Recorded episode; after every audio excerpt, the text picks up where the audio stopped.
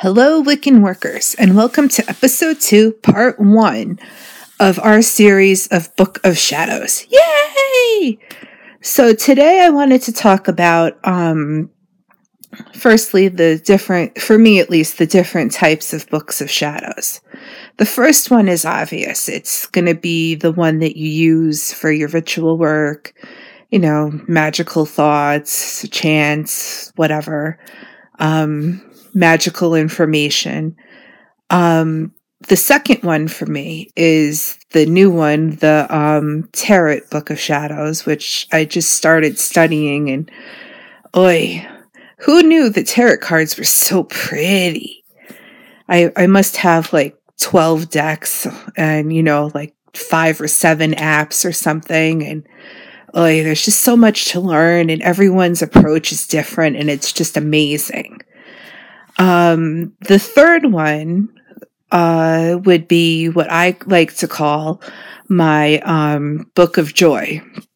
That's when, um, you know, you just write, you know, like a good thing that happened or, um, you know, like uh, someone said something you thought was funny, you can write it in there. You can write, you know, like you know, anything positive. You could put stickers in it, whatever. It's your book.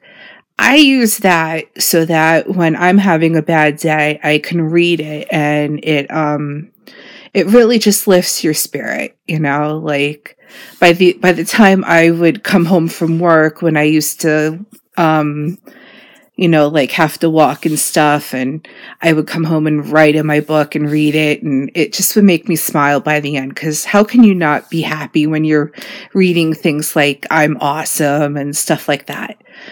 Um, the one, the book of shadows I want to talk about today is, um, the cooking book of shadows. Um, you can call it a recipe journal or whatever, but I mean, we're witches. So, you know, we have to be witchy about things. And plus, it just makes it more fun. So, um, this week I'm I decided to do a sourdough starter because to me that is like very representative of magic because first you're creating an environment where something's going to change and then um, bacteria grows so you're creating life and then finally, you're destroying because you're changing something into something else again. You know, you're destroying the bacteria that makes the sour in the sourdough bread, and you're going to get a tasty, yummy thing at the end of the week.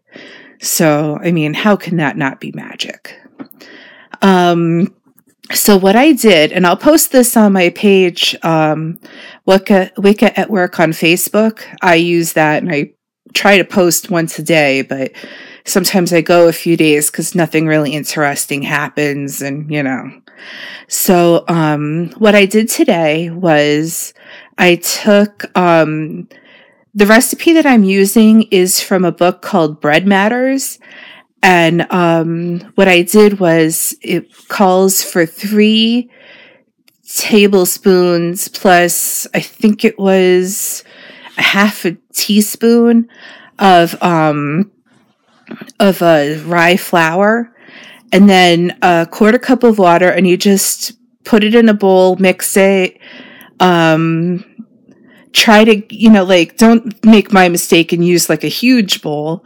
Um do like you know kind of a bowl where everything will be centered in the middle. Um you can use metal if you want to, but if your if your apartment is a little cold or your house is a little cold, it's gonna um, hold the colds and it won't. Um, it's just better like glass or plat like you know like a plastic thing that you know doesn't hold in whatever the temperature is quite so much. Um, so you you mix that together and then um, cover it with a lid. Hopefully, there's a lid that comes with the bowl, or just do what I did and wrap it with plastic wrap like twice, and that'll be fine. And then just put it up on a shelf, and um, you, that's all you have to do for like five days. Is is just um, you know mix in the same amount every day. Try to do it at the um, same time. If you can't do it at the exact same time try to do it like a little earlier because um, it might it might um because you have to like feed it every 24 hours. And the bacteria needs to have new things to feed on as the week progresses and um usually around day three is when you're going to start seeing the um like little air bubbles will come up. That's the um that means that the bacteria is growing which is a good thing.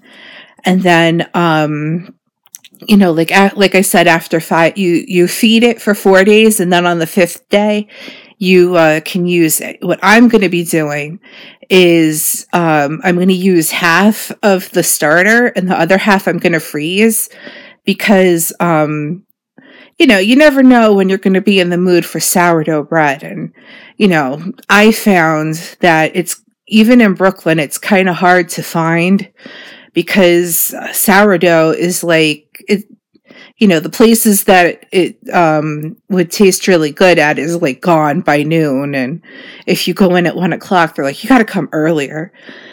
And uh, you know some places it's expensive because of the work that goes into making this the sour part of the dough. And so it's just easier to make it yourself. Plus then you know what um, has gone into your your dough. Um, so yeah, there's that, and um, hmm. Oy. So um, when uh during the week I'll post up the pictures on the Wicca at Work page and so you can see what it should look like and um hopefully at the end of the week we'll have a good starter. And um as the you know like i said as the week progresses and oy, so let's see what else. I guess that's it. I, i'm trying to keep these under 10 minutes because i'm not paying and they only give you so much space to do these podcasts before you have to pay. So um, that's it for now, and probably on Friday I'll share I'll uh, share more pictures of what it should look like. And um, you can always come to Wicca at Work on Facebook and say hey and, you know, whatever. Um, that's it for now. Have a good day. Blessed be.